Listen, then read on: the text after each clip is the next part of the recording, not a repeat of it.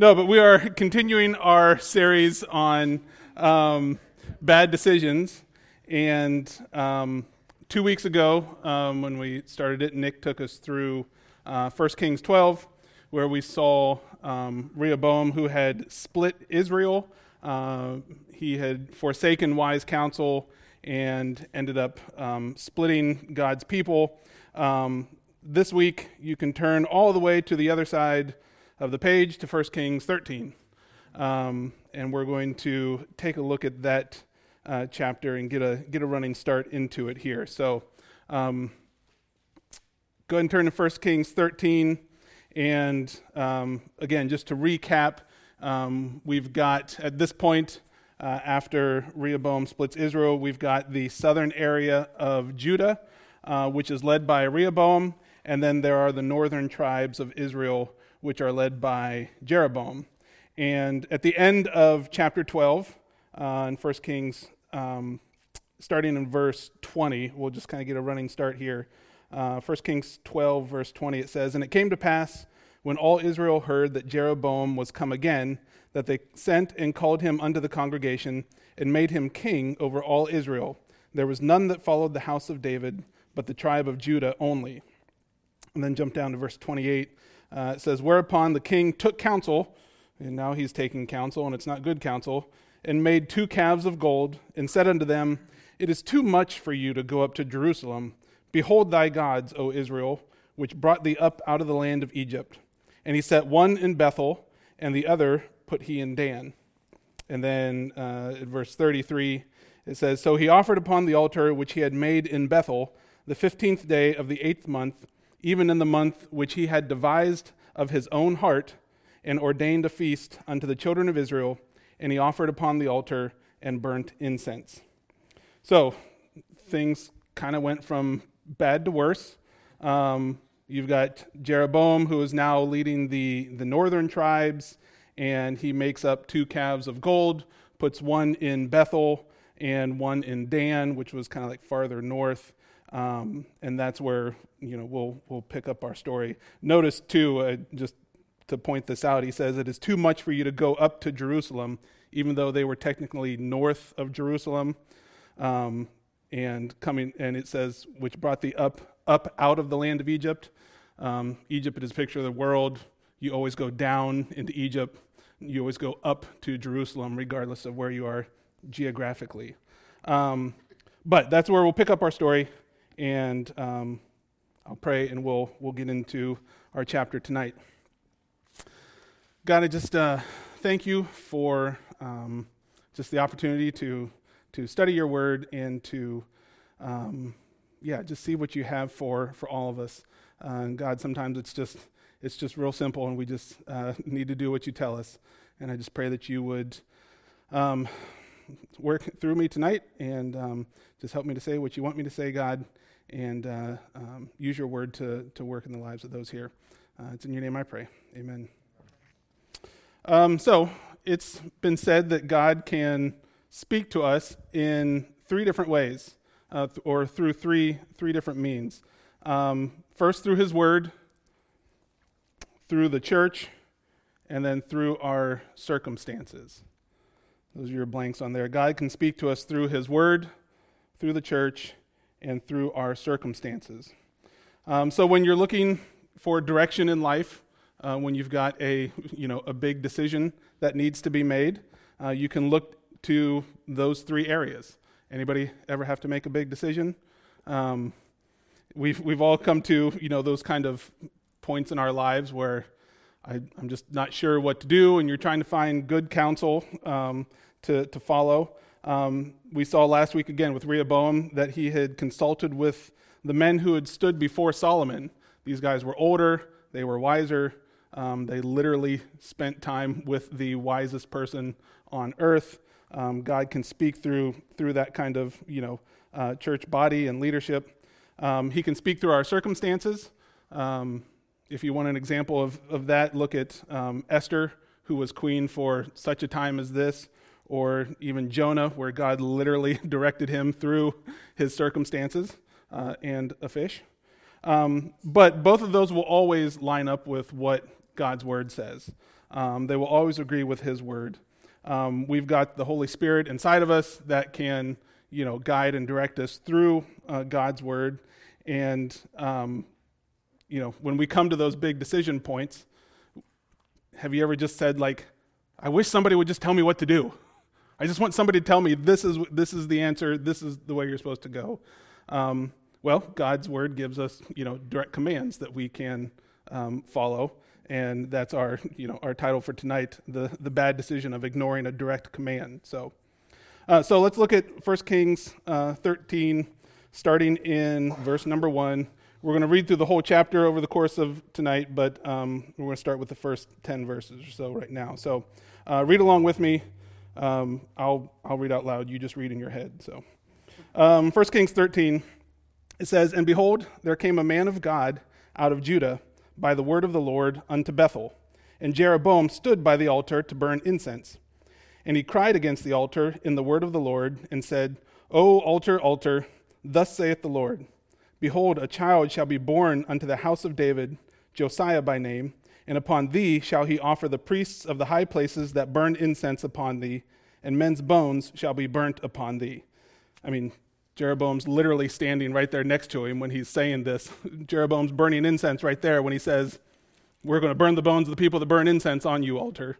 Um, it says, verse three, "And he gave a sign the same day, saying, This is the sign which the Lord hath spoken.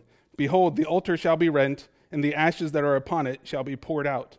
And it came to pass, when King Jeroboam heard the saying of the man of God," he was standing right there, "which had cried against the altar in Bethel, that he put forth his hand from the altar, saying, Lay hold on him. And his hand, which he put forth against him, dried up, so that he could not pull it in again to him. The altar also was rent, and the ashes poured out from the altar," just like he had just said, "according to the sign which the man of God uh, had given by the word of the Lord. And the king answered and said unto the man of God, Entreat now the face of the Lord thy God, and pray for me." Sounds like Simon the sorcerer we heard about a few weeks ago. "Your God, pray for me, um, that my hand may be restored me again. And the man of God besought the Lord, and the king's hand was restored him again, and became as it was before. And the king said unto the man of God, Come home with me, and refresh thyself, and I will give thee a reward. And the man of God said unto the king, If thou wilt give me half thine house, I will not go in with thee, neither will I eat bread nor drink water in this place. For so it was charged me by the word of the Lord, saying, Eat no bread, nor drink water, nor turn again by the same way that thou camest. So he went another way, and returned not by the way that he came to Bethel." Boom, mic drop, O G, M O G, out. I mean, he just, he just came in, like the king standing right there, prophesies against him, his hand shrivels up. He says, pray for me. He prays for him. His hand comes back, and the altar breaks in half. All the ashes pour out, and he's like, peace, you know.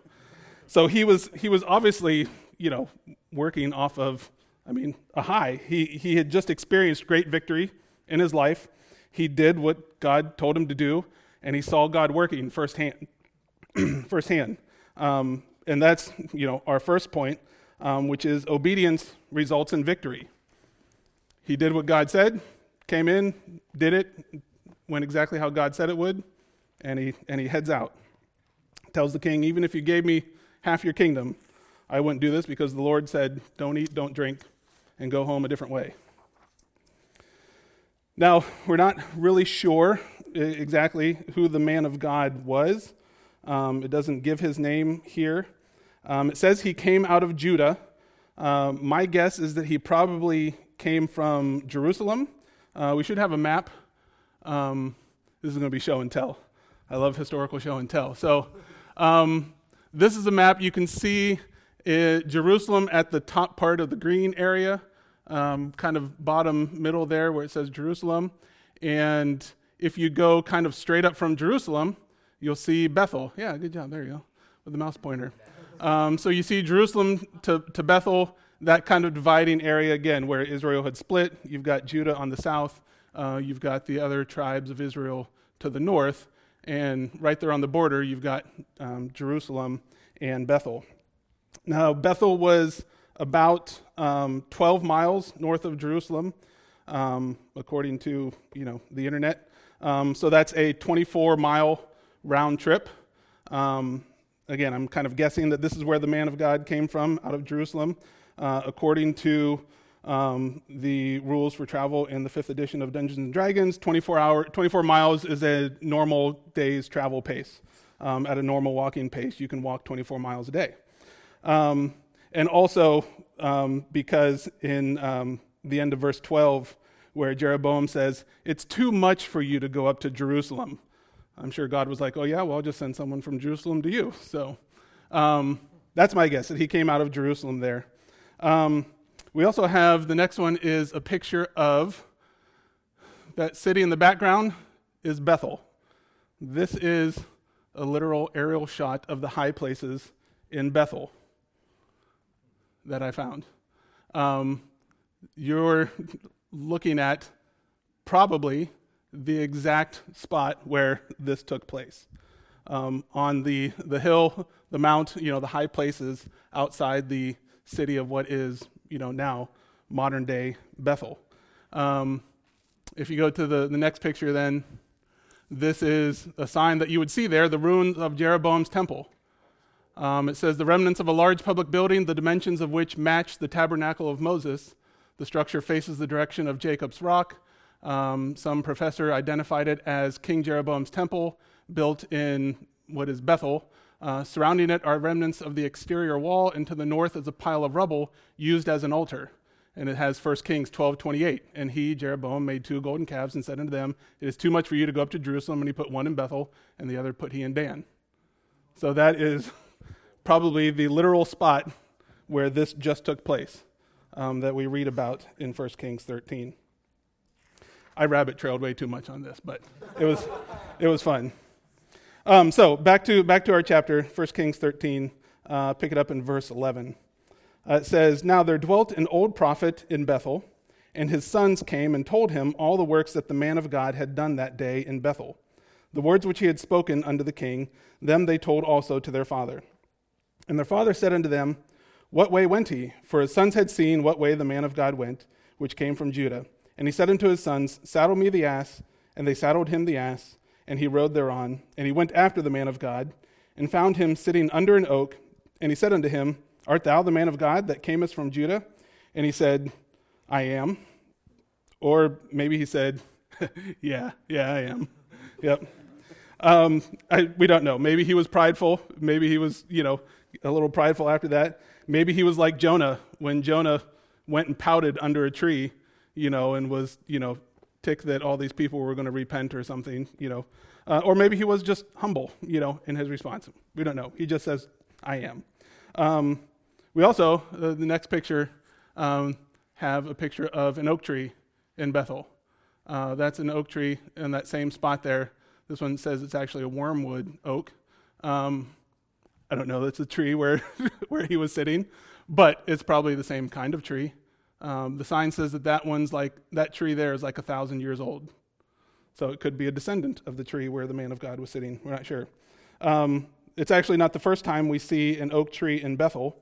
In Genesis thirty-five, uh, in verse one, it says, and God said unto Jacob, arise, go up to Bethel, and dwell there, and make there an altar unto God that appeared unto thee when thou fleddest from the face of Esau thy brother. And then jump down to verse six. Uh, so Jacob came to Luz, which is in the land of Canaan, that is Bethel, he and all the people that were with him. And he built there an altar, and called the place El Bethel, because there God appeared unto him when he fled from the face of his brother. But Deborah, Rebekah's nurse, died, and she was buried beneath Bethel under an oak, and the name of it was called Alon Bakuth, which I think meant like oak of weeping or something like that. But um, so Bethel was a, a, a crossroad city. Um, again, that's probably not the tree where Deborah was, was buried, but it could be the same kind of tree around there. Uh, Bethel was... was um, kind of a, an intersection city going north and south, uh, again from Jerusalem, but then also uh, a main route east and west from Jericho over to the Mediterranean Sea. Um, so a lot a lot happens in Bethel, but uh, our story continues in um, First Kings thirteen, starting, uh, pick it back up in verse fifteen. It says, then he said unto him, come home with me and eat bread. And he said, I may not return with thee, nor go in with thee, neither will I eat bread nor drink water with thee in this place, For it was said to me by the word of the Lord, Thou shalt eat no bread, nor drink water there, nor turn again to go by the way that thou camest. He said unto him, I am a prophet also as thou art. And an angel spake unto me by the word of the Lord, saying, uh, Bring him back with thee into thine house, that he may eat bread and drink water. But he lied unto him, and immediately his pants caught fire. Um, so he went back with him and did eat bread in his house and drank water. So wouldn't that be awesome, though, if that was like an Old Testament thing, like if someone lies in God's name, pff, flame on, their pants just, that would be, make it a lot easier to tell who was a false prophet. But um, but it says he went back with him and ate bread and drank water in his house. The guy straight up lied to him. Um, so why why did he why did he do that? Why did he go back? Well, again, I'm thinking if he came out of Jerusalem, a day's travel, he's on his way back, it's high noon, you know, heat of the day. He's been walking all day with no food, no water. He probably sat down under an oak tree to get some shade, at least while the sun was high, and, you know, keep walking later that evening or something. Um, so he's probably tired, thirsty, hungry, you know, he's worn out. Um, yeah, he's he's riding the high from, you know, what he had saw God do, but he's he's probably exhausted. Um, but this is, you know, Obvious, uh, an obvious application of this too is to um, beware of false prophets, um, and we heard a lot about that in the um, at the Certainty Conference about prove all things. Um, Jeremiah fourteen fourteen uh, says, "Then the Lord said to me, The prophets prophesy lies in my name. I sent them not, neither have I commanded them, neither spake unto them. They prophesy unto you a false vision and divination and a thing of naught, and the deceit of their heart." Um, so this was the, the old prophet's, you know, deceit of his heart that led him to do this.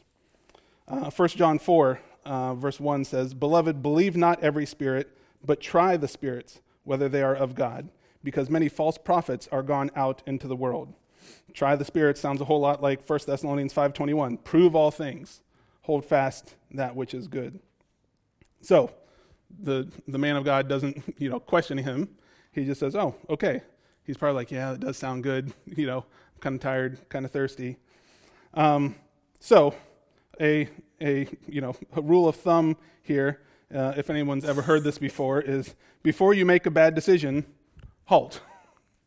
Stop, you know, and halt. Halt meaning, are you hungry? Are you angry? Are you lonely? Or are you tired? Check yourself before you make a bad decision, because hangry is a real thing. You know, if you're feeling lonely, like no one, no one understands me, no one gets me, I'm out here all by myself, no man careth for my soul, I'm tired, I've been, I've been doing this for so long, I'm weary and well-doing, I'm just, you got to halt. Check yourself before you make a bad decision. See, are you take take a self-inventory? Are you hungry, angry, lonely, or tired? And evaluate, you know, the situation and why you're about to make the decision you're going to make. Uh, but after this point, after the man of God goes back and eats and drinks with him, we don't hear from him again. He doesn't speak the rest of the chapter. And so our next point here then is disobedience results in defeat. So the man of God went back with him. He ate and drank, disobeyed the direct command from the Lord. Um, when we do that, we're, we feel like we're not used. Our relationship with God is strained because we know we've been disobedient. Um, Isaiah fifty-nine two says, But your iniquities have separated between you and your God, and your sins have hid his face from you, that he will not hear. And God also won't, if we if we can't be trusted with, you know, a direct command, something that God's given us, he's not going to trust us with more. Luke sixteen ten, He that is faithful in that which is least is faithful also in much, and he that is unjust in the least is unjust also in much. All God asked him to do was don't eat or drink and take a different way home. Um, but he, he disobeyed. So the story continues in verse twenty. It says, And it came to pass, as they sat at the table, that the word of the Lord came unto the prophet that brought him back. And he cried unto the man of God that came from Judah, saying, Thus saith the Lord. So this is the old prophet talking now. Thus saith the Lord, For as much as thou hast disobeyed the mouth of the Lord, and hast not kept the commandment which the Lord thy God commanded thee, but camest back, and hast eaten bread and drunk water in the place of which the Lord did say to thee, Eat no bread and drink no water, thy carcass shall not come unto the sepulchre of thy fathers. And it came to mass, came to pass, after that he had eaten bread and after he had drunk, that he saddled for him the ass, to wit, for the prophet whom he had brought back. And when he was gone, a lion met him by the way and slew him, and his carcass was cast in the way. And the ass stood by it. The lion also stood by the carcass. And behold, men passed by and saw the carcass cast in the way, and the lion standing by the carcass. And they came and told it in the city where the old prophet dwelt. Well, that escalated quickly. He finishes his lunch, gets on the donkey, and that's it. Um, so we see we see in here that the, the word of the Lord came to the old prophet. Um, yeah, he had lied, but he was a prophet. It didn't say he was a false prophet.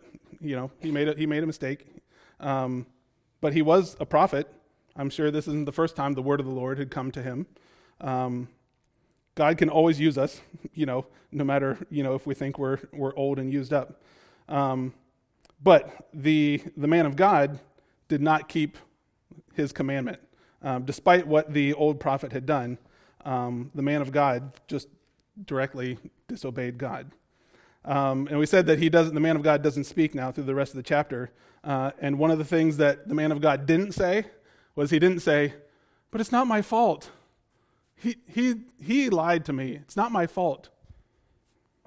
So our our next point is take responsibility for your actions too. The man of God didn't complain or blame someone else. He just finished his lunch and, you know, continued on his way. When you disobey, it's it's nobody else's fault. But the we, we see the old prophet blames the man of God for his sin. Uh, in verse twenty-six, it says, And when the prophet that brought him back from the way heard thereof, um, so he the, the man of God had left, slain by the lion, people are passing by and seeing it and coming back into the city and talking about it, and so the old prophet hears about it.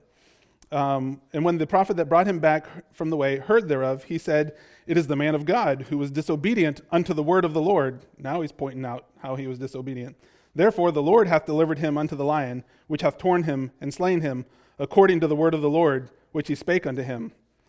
So now he's claiming the word of the Lord twice now and pointing out uh, the man of God's failures and disobedience. Um So another, you know, life hack, beware of those who lie to you and then blame you for your failure. Um, but regardless, it was it was the man of God's disobedience um, that got him where he is. Um, and so continuing in verse twenty-seven, it says, And he spake to his sons, saying, Saddle me the ass. And they saddled him. And he said, Not me, the donkey. And they took him off him and put it on the donkey. And, and he went and found his carcass cast in the way, and the ass and the lion standing by the carcass. The lion had not eaten the carcass, nor torn the ass. And the prophet took up the carcass of the man of God, and laid it upon the ass, and brought it back. And the old prophet came to the city to mourn and to bury him. And he laid his carcass in his own grave, and they mourned over him, saying, Alas, my brother. So I have so many questions about the lion and the donkey. Like, what are they talking about while they're just standing there, you know, next to this next to this dead body? Um, it says the lion was standing. Was he guarding the body? You know, he wasn't deva- he wasn't eating it. Um, we have the lion of the tribe of Judah who rode into the city on a donkey. Um, we have Satan who acts like a lion, seeking who, who, he, who, he, who he may devour. Um, you screw up one time and he, he pounces on you. Um, but I didn't have time for all that, so that was a rabbit trail I didn't I didn't go down. But um, so you've got a lion and a donkey flanking this dead body, just standing there. Um, we also see here the um, the old prophet, you know, who who went and got the body, brings him back, saying, "Alas, my brother." You know, now is this a false prophet who's showing false fellowship? You know, trying to act like he was he was on the same side. Maybe, maybe it actually was true repentance. You know, we're not we're not quite sure. Um, maybe the old prophet truly was sorry for, you know, what he had done, um, and was doing everything he, he could to to make up for it. But um, continuing then in um, the end of the chapter here, starting in verse thirty-one, uh, it says, "And it came to pass, after he had buried him, that he spake to his son, saying, When I am dead, then bury me in the sepulchre wherein the man of God is buried. Lay my bones beside his bones. For the saying which he cried by the word of the Lord against the altar in Bethel, and against all the houses of the high places which are in the cities of Samaria, shall surely come to pass." He knows it's going to, what, what the man of God said uh, is going to come to pass. And then verse thirty-three, it says, "After this thing, Jeroboam returned not from his evil way, but made again of the lowest of the people priests of the high places. Whosoever would, he consecrated him, and he became one of the priests of the high places. And this thing became sin unto the house of Jeroboam, even to cut it off and to destroy it from off the face of the earth." So now what? The man of God failed, right? um, he disobeyed God. Jeroboam still makes Israel to sin. He takes whoever wants to be a priest. You want to be a priest? Come on up. I'll consecrate you. We've got this golden calf here. You can do the priest job. Um, so much so that it seems like in Scripture, Jeroboam's last name was changed to "which made Israel to sin," um, because it keeps reminding you about that. Um, but God's word is still true, right? Um, it's not what the man of God said. Uh, it's what the word of the Lord said. In verse two, it's the word of the Lord that says, "O altar, altar, thus saith the Lord, Behold, a child shall be born unto the house of David, Josiah by name, and upon thee shall he offer the priests of the high places that burn incense upon thee, and men's bones shall be burnt upon thee." That's what the word of the Lord said. So the moral of the story is God can still use us in our failure. You know, when we fail, um, God can still use it. It just goes a lot better for us when we just obey him. Um, regardless, God's word is always going to be true. And so fast forward to Second Kings chapter twenty-two, and uh, in verse one, it says, "Josiah was eight years old when he began to reign, and he reigned thirty and one years in Jerusalem. And his mother's name was Jedidiah, the daughter of Abiah of Boscheth, and he did that which was right in the sight of the Lord, and walked in all the way of David his father, and turned not aside to the right hand nor to the left." So, enter Josiah, born to the house of David, just like God said. Um, and in Second Kings um, twenty-two and twenty-three, um, you can read this on your own, but when jo- when Josiah was about twenty-five years old, um, anybody here about twenty-five years old? Um, he he found a book. He found a book in the temple, and the word of the Lord changed him. Um, and Josiah made a promise when he was about twenty-five Uh, to perform the words of this covenant that were written in this book, uh, is what he says. So he finds the word of God, it gets a hold of him, changes his life, and he makes a promise to do whatever it says. You can read that in Second Kings uh, twenty-two and twenty-three. So um, when Josiah does that, we see the word of the Lord come to pass. Uh, in Second Kings chapter twenty-three, uh, in verse fifteen, it says, "Moreover, the altar that was at Bethel, and the high place which Jeroboam, the son of Nebat," last name who made Israel to sin, "had made, both the altar and the high place he brake down," Josiah, Josiah brake down, "and burned the high place, and stamped it small to powder, and burned the, gro- the grove. And as Josiah turned himself, he spied the sepulchres that were there in the mount, and sent and took the bones out of the sepulchres, and burned them upon the altar, and polluted it, according to the word of the Lord, which the man of God proclaimed, who proclaimed these words. Then he said, What title is that that I see? And the men of the city told him, It is the sepulchre of the man of God, which came from Judah, and proclaimed these things that thou hast done against the altar of Bethel.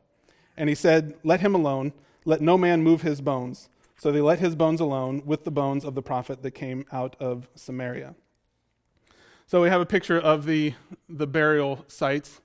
Um, that's one of the sepulchres, you know, on that hill uh, outside of Bethel. And there's a bunch of, you know, kind of uh, tombs and things like that uh, around the area. So this is probably one of the places where Josiah went down in, pulled out the bones of whoever was there, and burnt them on the altar, um, just like the word of the Lord said. Um, and if you go to that next picture again with these high places, I mean, that kind of looks like it's been burnt and stamped small to powder, right? That whole hilltop, just burnt and, and crushed and, you know, nothing left to it of what would have once been there. So, you know, again, God can speak through the church and our circumstances, but it's always going to agree with what his word says. It's always going to be, you know, uh, what the word of the Lord says is going to come to pass. It's always going to be true. So God gives us plenty of direct commands uh, for us to follow. Um, what what direct commands are you ignoring? Am I ignoring? What direct commands are, do we ignore that God has given us? Uh, there's more than just ten commandments, you know, in the Bible. We all know, thou shalt not kill, thou shalt not steal, honor thy father and thy mother, thou shalt have no other gods before me. You know, we know those commandments, but there are plenty more uh, direct commands that God gives us. These are just a few of them. Bless them which persecute you. Study to show thyself approved. Flee fornication. Abstain from fleshly lusts. Abstain from all appearance of evil. Rejoice evermore. Pray without ceasing. In everything give thanks. Quench not the spirit. Prove all things. Prove your own selves. Wives, submit yourselves unto your own husbands. Husbands, love your wives. Children, obey your parents. Fathers, provoke not your children to anger. Servants, obey in all things your masters. Warn them that are unruly. Comfort the feeble-minded. Support the weak. Be patient to all men. Be ready always to give an answer. Be ye steadfast, unmovable, always abounding in the work of the Lord. Be not drunk with wine. Be filled with the Spirit. Be content with such things as ye have. Be not conformed to this world. Be ye transformed by the renewing of your mind. Be ye not unequally lo- yoked together with unbelievers. Be not thou therefore ashamed of the testimony of our Lord. Be not weary in well-doing. Do all things to the glory of God. Do all things without murmurings and disputings. Let the word of Christ dwell in you richly. Let the peace of God rule in your hearts. Let not the sun go down upon your wrath. Put off all these, anger, wrath, malice, blasphemy, filthy communication out of your mouth. Put on the whole armor of God. Watch. Submit yourselves unto the elder. Humble yourselves. Seek ye first the kingdom of God. You want me to keep going, or did we all find something we can work on there? You know. So, the you know, it comes down to James one twenty-two. But be ye doers of the word, and not hearers only, deceiving your own selves. You deceive your own self when you, you know, just listen to it and then go on your way and, and do what you want. Uh, because we do have an enemy as a roaring lion who is ready to pounce uh, whenever we screw up. Um, but thankfully God is, is merciful and can use us in our failures um, despite our disobedience. So um, again, let's not make those bad decisions. Stop, you know, check yourself before you um, make a bad decision and, um, you know, do all we can to just be obedient to exactly what the word of the Lord says. So let me pray and we'll be we'll be done. God, we just thank you for, um, again, your word, um, the, the clear instruction that you do give us, um, the way that we can clearly see um, your instruction, um, your guidance, um, your will for our life, God, um, that we can follow if we will just be obedient. Um, and we know that you can and will use us. You want to use us, God, um, when we obey you and when we obey your word. Um, but when we do screw up, you can still use us, God. And we just pray that um, whatever we do um, in our life, God, that it would bring you glory and um, that you would be, uh, your your word would go forth, that other people would see uh, the truth and the um, reality of your word in our life, God. Um, and that they would come to know you because of it. It's in your name I pray. Amen.